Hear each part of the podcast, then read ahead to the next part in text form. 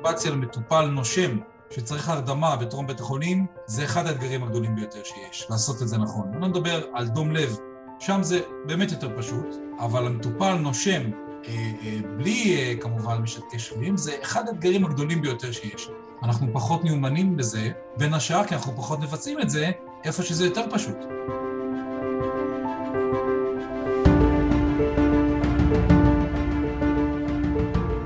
אינטובציה היא פרוצדורה מאוד תלוית מיומנות של המפעיל, והמיומנות הזאת לוקח זמן ו... ומשאבים כדי ללמוד אותה, וזמן ומשאבים כדי לשמר אותה.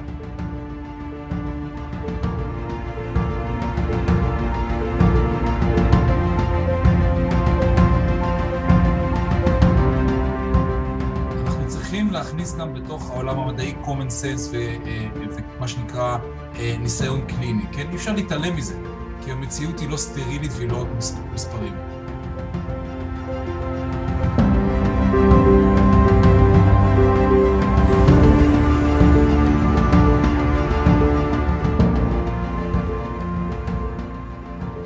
לכולם וברוכים הבאים לפרק נוסף בפודקאסט של ארגון הפרמדיקים הישראלי. היום בפודקאסט הרצאה של דוקטור אורן וכט ודוקטור משה רוחם בנושא ניהול נתיב אוויר ואינטובציה במיתר הטרום-אשפוזי. ההרצאה נמסרה כחלק מאירוע שנתי של ארגון הפרמדיקים והיא התבצעה בסגנון של בעד ונגד. מצד אחד דוקטור אורן וכט שהציג את הצדדים דווקא בעד ניהול נתיב אוויר באמצעות אינטובציה במיתר הטרום-אשפוזי ומצד שני דוקטור משה רוחם, פרמדיק ורופא במחלקת הרדמה בבית החולים סורוקה, הציג את השיקולים מדוע כדאי להיות זהירים כשאנחנו ניגשים לביצוע אינטובציה, לדעת את המגבלות שלה, לדעת את ההשלכות שלה. ומבלי להעריך, אנחנו ניגש ישירות לדברים של דוקטור משה רוחם.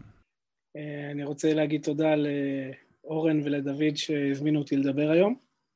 אני אגיד אה, כמה מילים עליי. אני התחלתי את ההיכרות שלי בעולם הרפואה הדחופה כמתנדב נוער במד"א ירושלים, אחר כך שירתתי כפרמדיק צבאי, ואחרי הצבא למדתי רפואה באוניברסיטת בן גוריון בנגב, עשיתי סטאז' בשערי צדק, צדק בירושלים, והיום אני שנה שלישית בהתמחות אה, בהרדמה בבית חולים סורוקה, ובנוסף אני גם אה, מרצה פקולטה באוניברסיטת בן גוריון.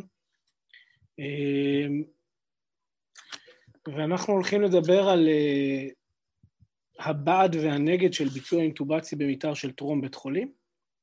אה, אני בדעת הנגד, אמ, ואני בטוח שגם אני וגם אורן אה, לא דיכוטומיים, לא, לא, לא חד-ערכיים בתחושות שלנו לגבי הנושא הזה, יש לנו אה, דברים להגיד בעד ויש לנו דברים להגיד נגד.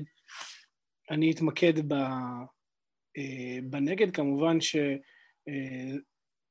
אה, לא לגמרי דעתי, דעתי לא נגד מוחלט, אבל אני אציג את דעת הנגד המוחלט, כדי שנוכל משם לנהל דיון על, על איפה צריך להיות במציאות. מבחינת אה, קונפליקטים, אין לי אה, קונפליקטים להצהיר, אה, מעולם לא קיבלתי מימון מחברות שמתעסקות בנתיב אוויר או מימון אחר לצורך העניין.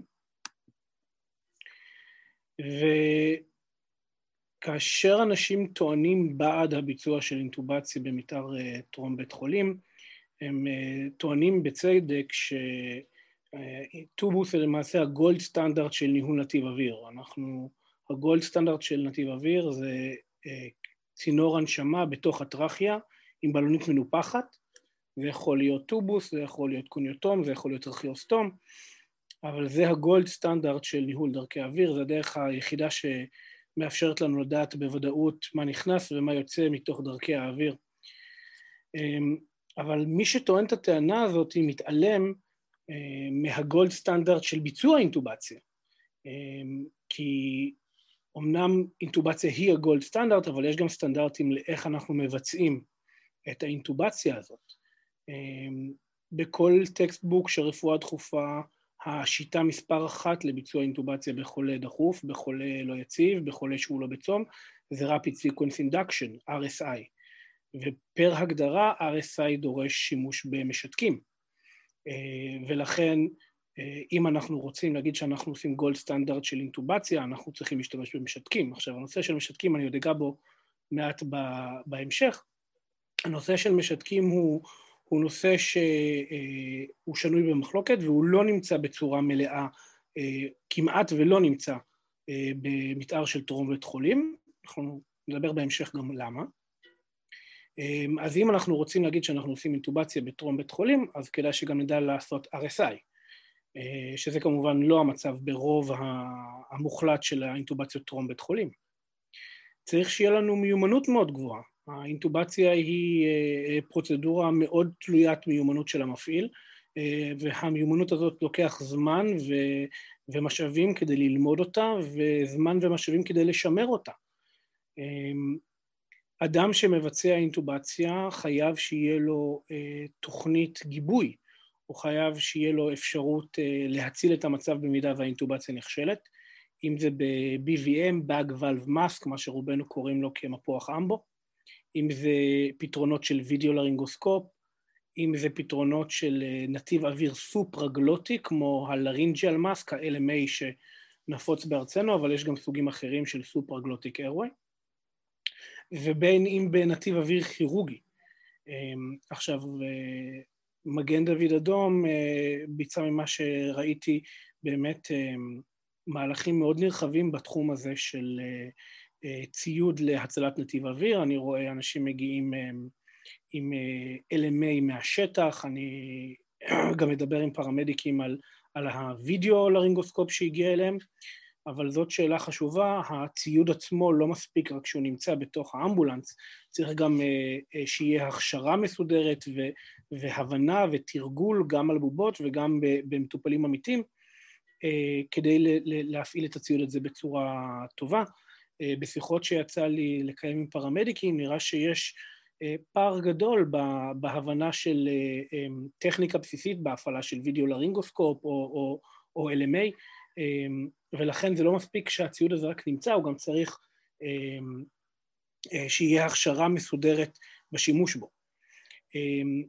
ונושא חשוב נוסף בסטנדרט לאינטובציה זה accountability. שאותו גוף ששם את אותו בן אדם אה, אה, כמטפל שיודע ויכול וצריך לבצע אינטובציה, הוא צריך גם לפקח עליו. הוא צריך אה, למדוד את, את שיעורי ההצלחה שלו וכישורי הכישלון שלו, ולהיות מסוגל להבין מתי המטפל צריך שיפור או חיזוק, כדי לבצע אינטובציה בצורה בטוחה יותר למטופלים. אז, אז זה לא מספיק רק להיות מסוגל להחזיק לרינגוסקופ ביד, אתה צריך גם לדעת לבצע את זה בצורה בטוחה. אמ, ורק בגלל שאנחנו יכולים אה, לפי אה, פרוטוקול כזה או אחר, או, או, או אמ, אמ, סמכויות שניתנו לנו מגורם רפואי כזה או אחר לבצע אינטובציה, לא אומר שאינטובציה היא תמיד הפתרון הנכון. ואני ממליץ לפני שאנחנו נכנסים לביצוע של אינטובציה, לשאול את עצמנו כמה שאלות. האם יש לי את היכולת ואת הציוד לעשות אינטובציה בצורה בטוחה? האם אינטובציה, בהנחה שהיא תהיה מוצלחת, באמת תסייע למטופל? ואם אני לא מבצע אינטובציה, האם יש לי אלטרנטיבה אחרת שהיא בטוחה באותה, באותה מידה אם לא יותר, אה, ומועילה באותה מידה אם לא יותר? אז אה, עברתי על כמה אה, מאמרים מהעת האחרונה שמדברים על שלושת הנקודות האלה. הנקודה הראשונה שאני הולך לדבר עליה היא על, על הכישורים והציוד לביצוע אינטובציה. המאמר הזה התפרסם ב-2017 ב Critical Care, זוהי מטה-אנליזה, הוא אוסף של כמה עשרות מחקרים, במקרה הזה 38 מחקרים. וה... המטה-אנליזה הזאת בעצם אספה את, ה, את ההצלחות והכישלונות במעל 125 אלף אינטובציות, אה, וניסתה לראות מה המאפיינים אה, של המטפלים שביצעו את האינטובציות האלה. אה, בתוך המאמר המטפלים מחולקים למטפל מנוסה מול מטפל לא מנוסה, כאשר מטפל מנוסה מוגדר כרופא ומטפל לא מנוסה מוגדר כפרמדיק או אח. כמובן, אני בטוח שיש הרבה אנשים שעכשיו זזים באי נוחות וכעס בכיסא, זה דבר ראשון, זה היה ההגדרות של אותו מאמר, אבל גם צריך לציין שאותם רופאים במאמר הזה היו מתמחים או מומחים ברפואה דחופה או בהרדמה, והם הושוו לפרמדיקים או אחים, זה היה חלק מהמאמרים שנכנסו למטה-אנליזה, היו מערכות פרי-הספיטל שבו המטפלים הם לא פרמדיקים אלא אחים. כנראה שגם עם יכולות אינטובציה בהתאם לפרוטוקול המקומי שהיה. ובהחלט מבחינה סטטיסטית רופא, מתמחה או מומחה שעושה אינטובציות כחלק אינטגרלי מהעבודה היומיומית שלו, סביר להניח שהוא יהיה יותר מיומן לעומת פרמדיק או אח, ובאמת אם אנחנו משווים את סיכויי ההצלחה, 98 אחוזי הצלחה באינטובציה בקרב הרופאים, לעומת 91 אחוז הצלחה בקרב המטפלים שהם היו פרמדיקים או אחים. גם בתחום של RSI, ואני שוב מזכיר, ה-RSI זה בעצם, ה, זה מתן של תרופה משתקת מהירה, זה יכול להיות רוקורוניום במינון גבוה, זה יכול להיות סקולין, בנוסף עם היפנוטי מהיר כמו קטמין או אטומידייט. אז אם אנחנו משווים ביצוע של RSI אל מול ביצוע של non-RSI, עכשיו non-RSI אפשר גם לקרוא לזה sedation assisted intubation, כאשר אנחנו מדרדרים את מצבו ההכרתי של המטופל בעזרת מידזולם או קטמין או אטומידט או מה שיש באותו מערכת רפואית, בעצם להוריד את רמת ההכרה שלו כדי שנוכל יחסית בקלות להכניס לרינגוסקופ ולבצע אינטובציה. עכשיו, שימו לב גם לסיכויי ההצלחה, כאשר אנחנו משתקים את המטופל, 98 אחוזי הצלחה של האינטובציה, וזה כולל גם רופאים, גם פרמדיקים, גם אחים. אל מול 87, סליחה, 98 אחוז הצלחה אצל רופאים, אל מול 87 אחוזי הצלחה בקרב פרמדיקים ואחים. הסיכויי ההצלחה פה הם הרבה יותר גבוהים, ודבר שחשוב להגיד בנוגע ל-RSI, והספרות על כך היא ענפה וברורה, שאינטובציה ללא שיתוק היא אינטובציה עם סיכויי הצלחה נמוכים יותר, היא עם סיבוכים גבוהים יותר והיא עם תמותה גבוהה יותר. כלומר, ברגע שאנחנו מחזיקים לרינגוסקופ ומנסים לבצע אינטובציה והחולה לא שותק, אלא רק קיבל סדציה, כבר מראש סיכויי ההצלחה שלנו בפרוצדורה יורדים וסיכויי התמותה של המטופל עולים. ולכן באמת RSI הוא, הוא, הוא, הוא תחום שהוא הגולד סטנדרט לאינטובציה דחופה, ושוב, זה דבר שאנחנו בקושי רואים בשטח מטפלים שמשתמשים ב-RSI בשטח. אבל יש מערכות שבהן משתקים מטופלים באינטובציה בשטח, וגם המערכות האלה נכנסות, נכנסו למטה-אנליזה, והייתה פה השוואה מאוד מעניינת של רופאים שהשתמשו ב-RSI לביצוע אינטובציה, לעומת פרמדיקים או אחים שהשתמשו ב-RSI לביצוע אינטובציה. אנחנו רואים 99 אחוז הצלחה לאינטובציה בקרב הרופאים, לעומת 93 אחוזי הצלחה בקרב הפרמדיקים והאחים. עכשיו, המספר הזה של ה-93 הוא מספר קריטי, כי בעצם יש לנו כאן 7 אחוז של מטופלים ששיתקנו אותם, לקחנו מהם את היכולת העצמאית לנשום, אבל לא הצלחנו לבצע עליהם אינטובציה.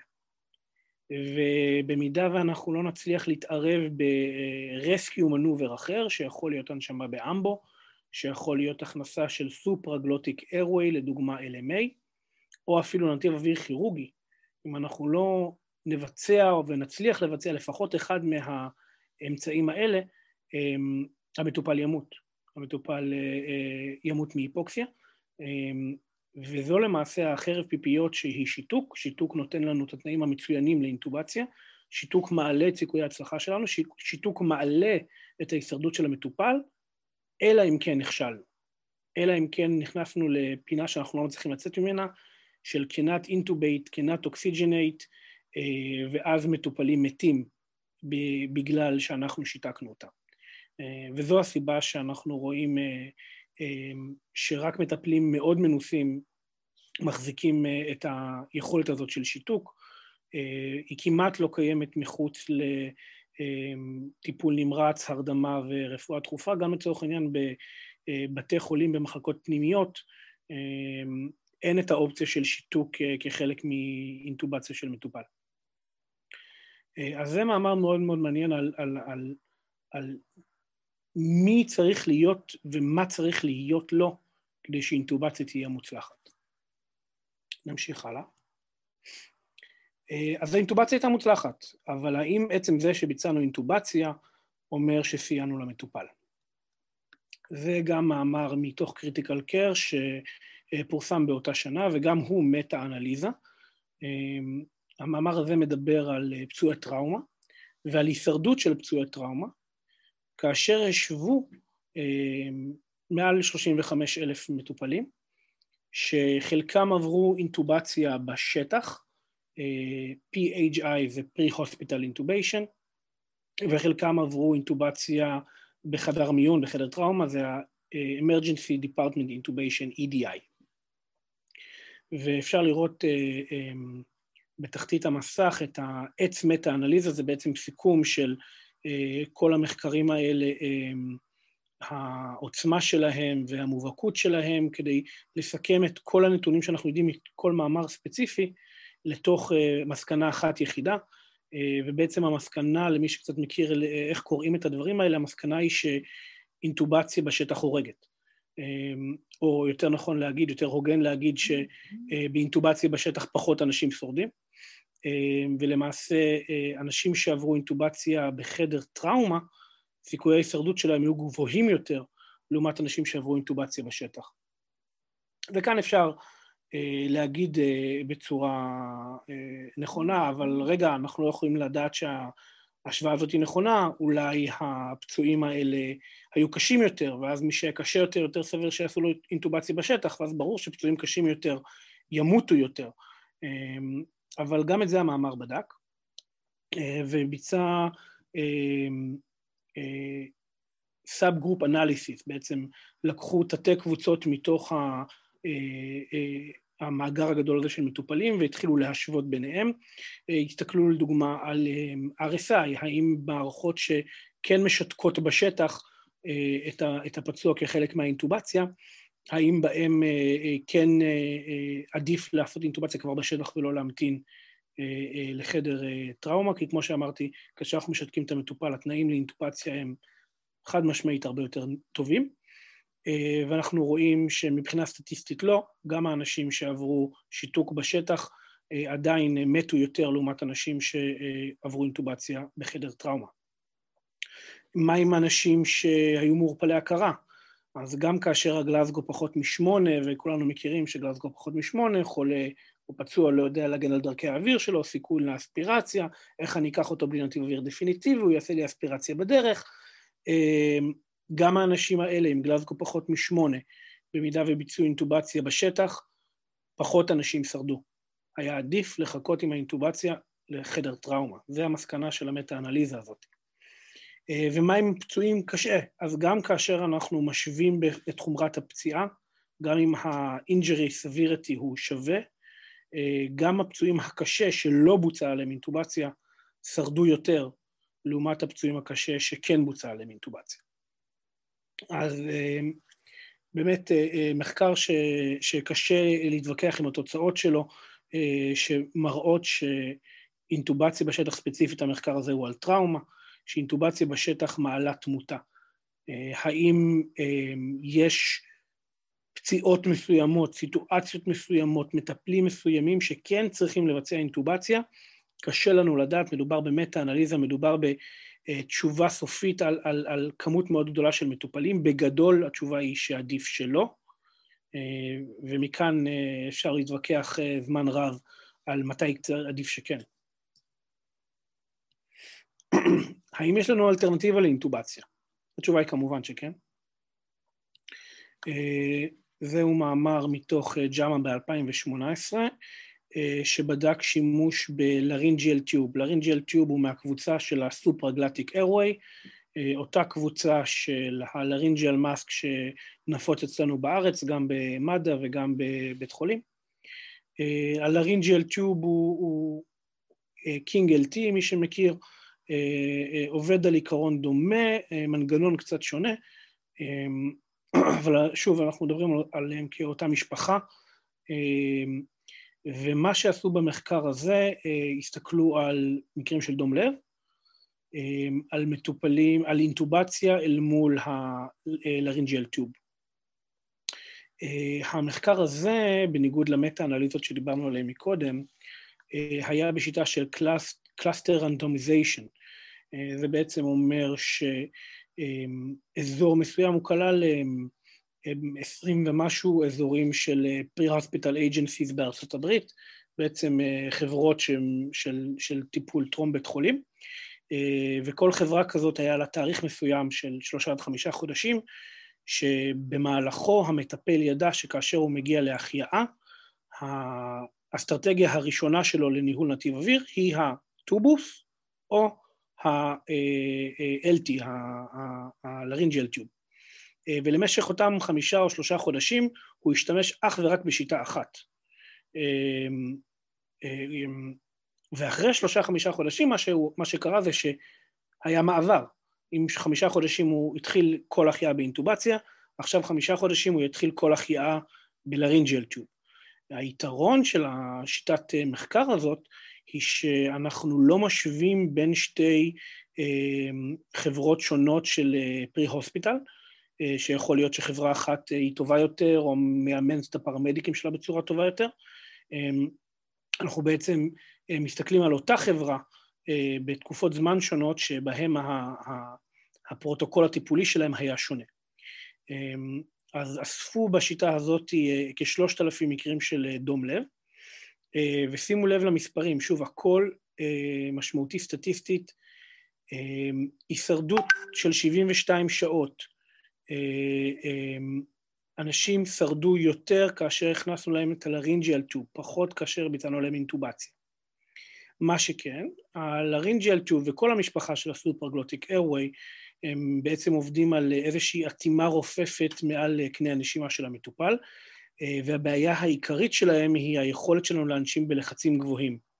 ובאמת אפשר לראות שכמעט פי שלוש מהמטופלים שעברו הנשמה עם לרינג'יאל טוב, לא הצליחו לאוורר אותם בצורה טובה, לא הצליחו להגיע לנבחי הנשמה מספקים, לעומת מטופלים שעברו אינטובציה.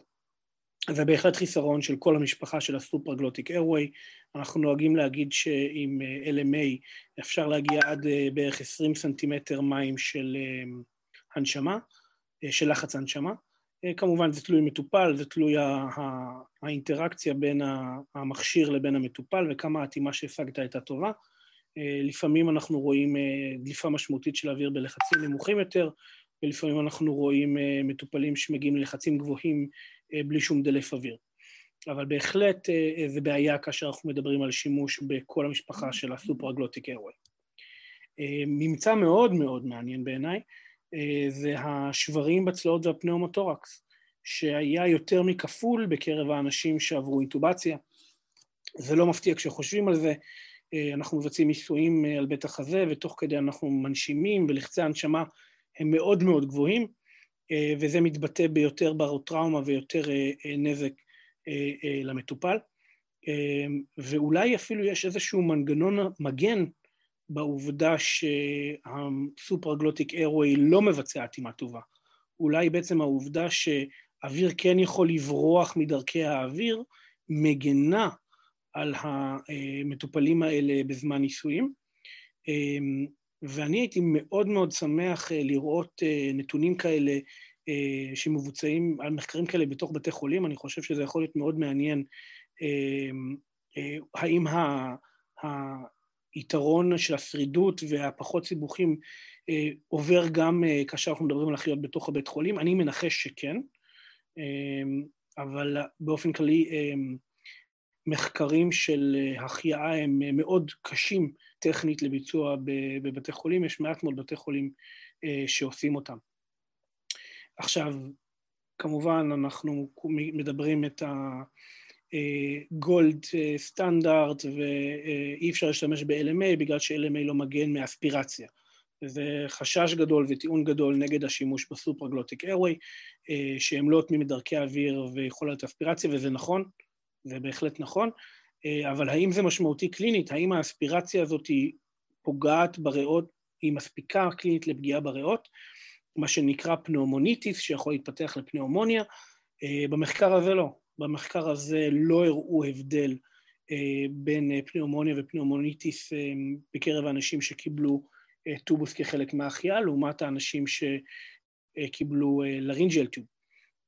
זה נמצא מאוד מאוד מעניין ומאוד מחליש את הטענה שה-LMA או כל המשפחה של הסופרגלוטיק איירווי הם לא מספיק טובים כי הם לא מגינים על דרכי האוויר. כנראה שהם מגינים על דרכי האוויר מספיק טוב בשביל למנוע את האספירציה המסיבית, וכנראה שהיתרונות שלהם עולים על החסרונות שלהם במקרה הזה. וכמובן התוצאה הכי חשוב לנו בהחייאה זה השחרור הביתה בלי פגיעה נוירולוגית משמעותית, וגם כאן יותר אנשים השתחררו הביתה מובהק סטטיסטית כאשר השתמשו בהם בלרינג'ל טוב ולא באינטובציה. אז כדי לסכם, אינטובציה זו פעולה שדורשת מיומנות מאוד גבוהה, גם כשהיא מבוצעת בצורה טובה היא לא תמיד מועילה, ויש לנו היום אלטרנטיבות שמאפשרות לנו לשקול בכובד ראש האם בכלל יש מקום לפעולה הזאת, או שאולי אנחנו צריכים להיפרד מהטובוס הזה בפרי-הוספיטל, לעבור ל-LMA, יש היום דורות, דור שני ודור שלישי של LMA עם, עם תוצאות מצוינות, ואולי זה בעצם יהיה הניהול נתיב אוויר שלנו בשטח. תודה רבה על ההקשבה. אורן, אני מעביר את התפוח אדמה הלוהט אליך. תודה, משה. אז בסדר גמור, בואו נלך לכיוון השני, נסתכל על, ה, על הצד השני אולי של הדברים.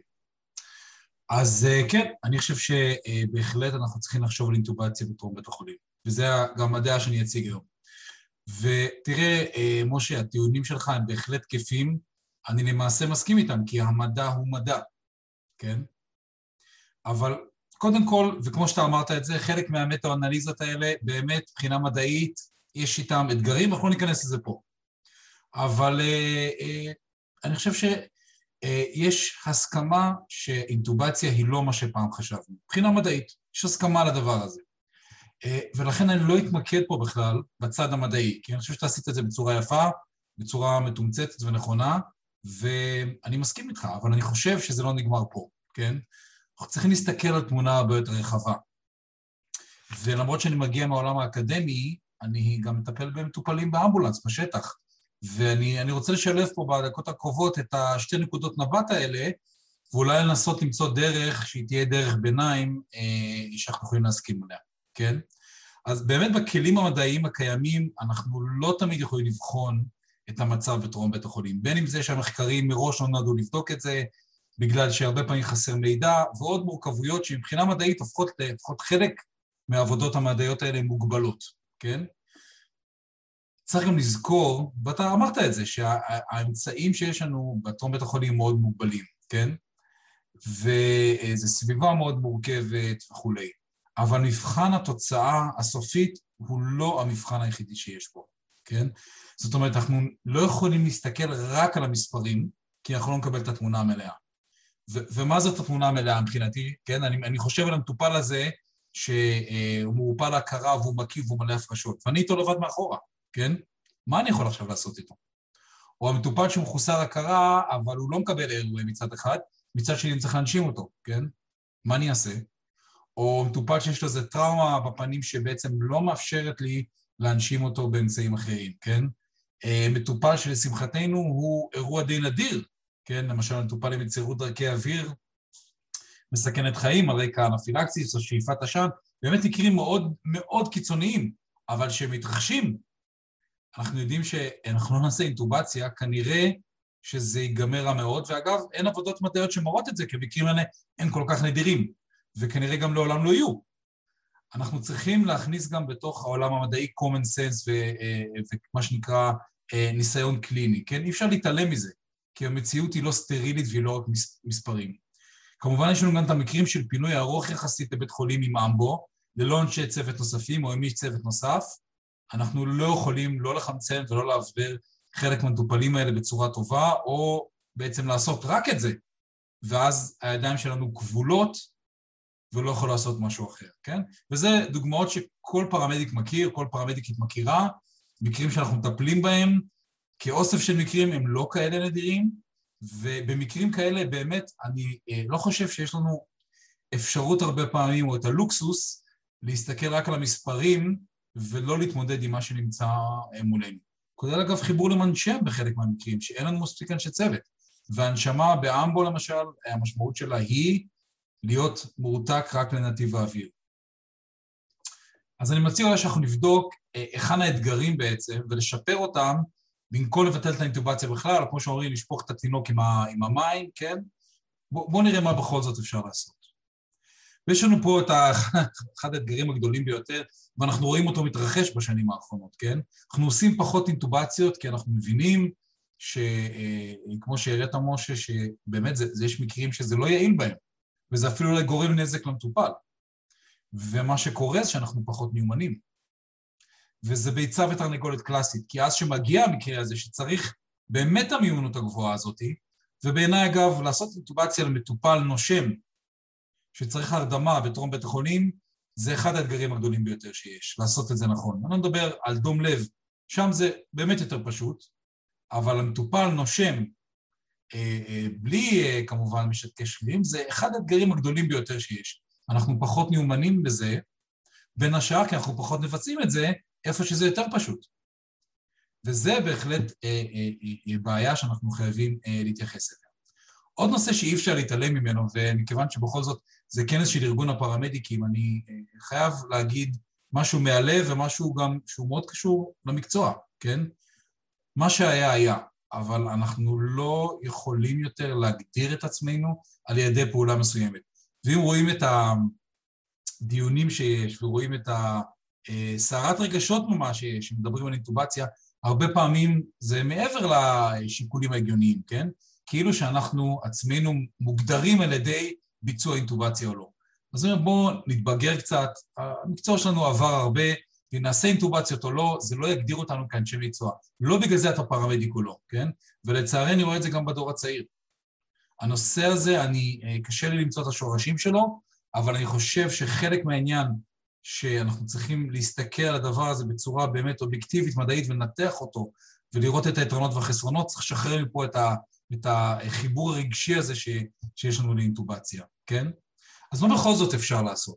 אני שמתי פה את אה, ההנחיות של האמריקן הארט, אה, של שנת 2020, שאומנם מתייחסות להחייאה, שזה המקרה, לדעתי, היותר פשוט בביצוע אינטובציה, אבל הם אומרים פה שני דברים מאוד חשובים, כן? אנחנו רואים פה שזה בעצם קלאס 1.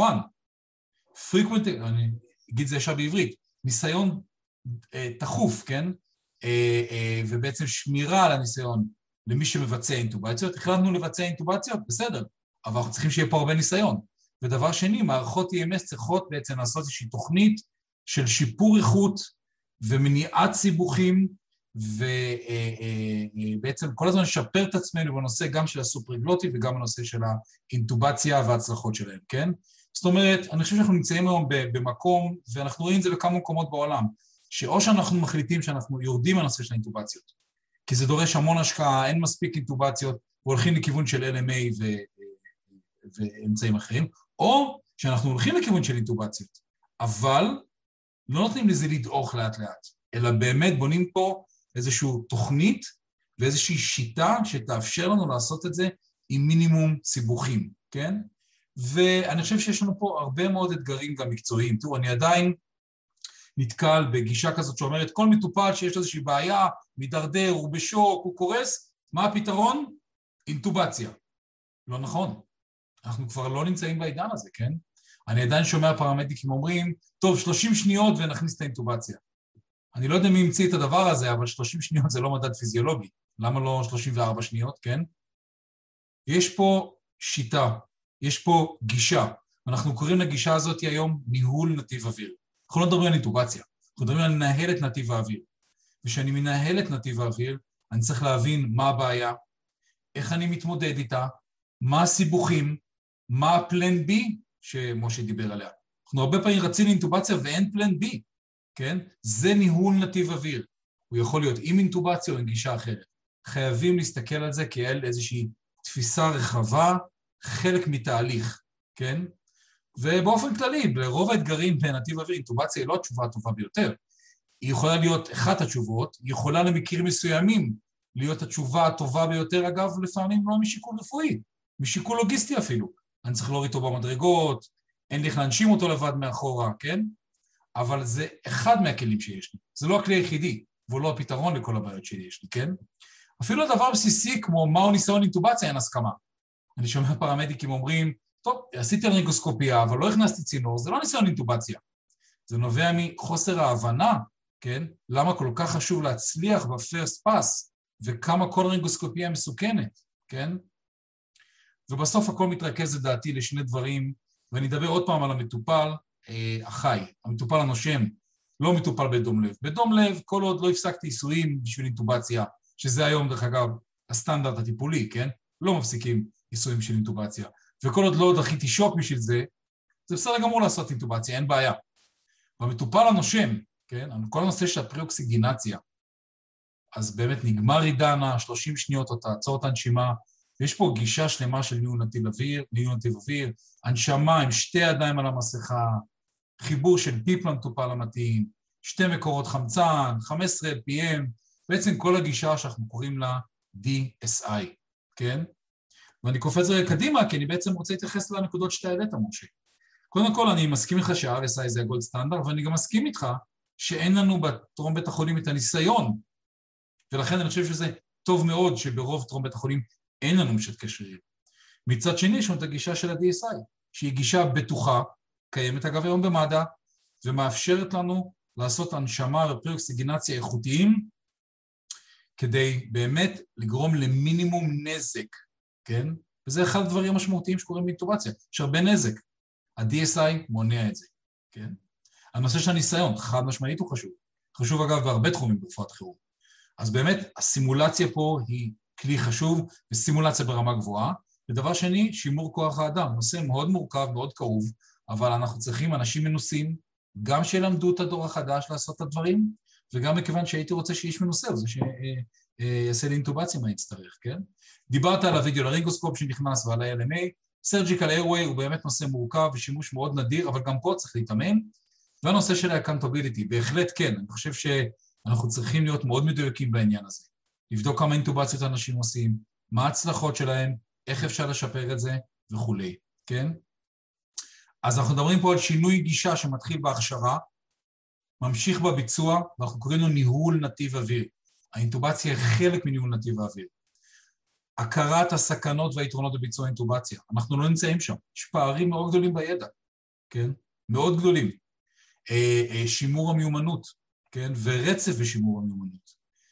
תוכנית שיפור מתמדת בטרום בית החולים. אנחנו פשוט עושים אינטובציות. צריך לעשות פה תוכנית שיפור, ויש איך ללמוד את זה, כי הרבה מקומות בעולם עושים את זה. ביצוע תחקיר עצמי, אני קודם כל מתחיל עם עצמי. עשיתי אינטובציה למטופל, בואו נוציא רגע את ה strip מהמוניטור, בואו נראה מה קרה שעשיתי אינטובציה. האם הוא עשה דה-סטורציה? באיזה סטורציה בכלל היה שהנשמתי אותו? עשיתי פרה-אוקסיגנציה מתאימה?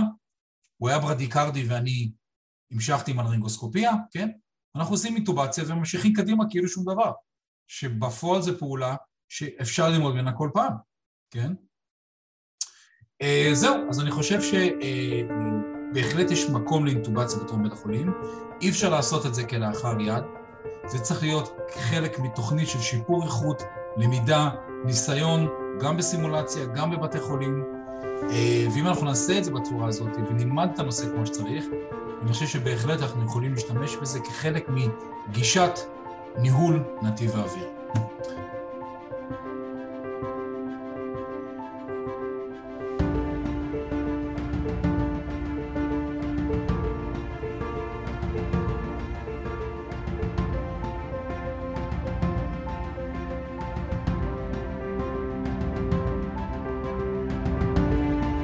הפודקאסט של ארגון הפרמדיקים הישראלי הוא במה לדיון בנושאים מקצועיים ובנושאים שקשורים לפיתוח מקצוע הפרמדיק בישראל.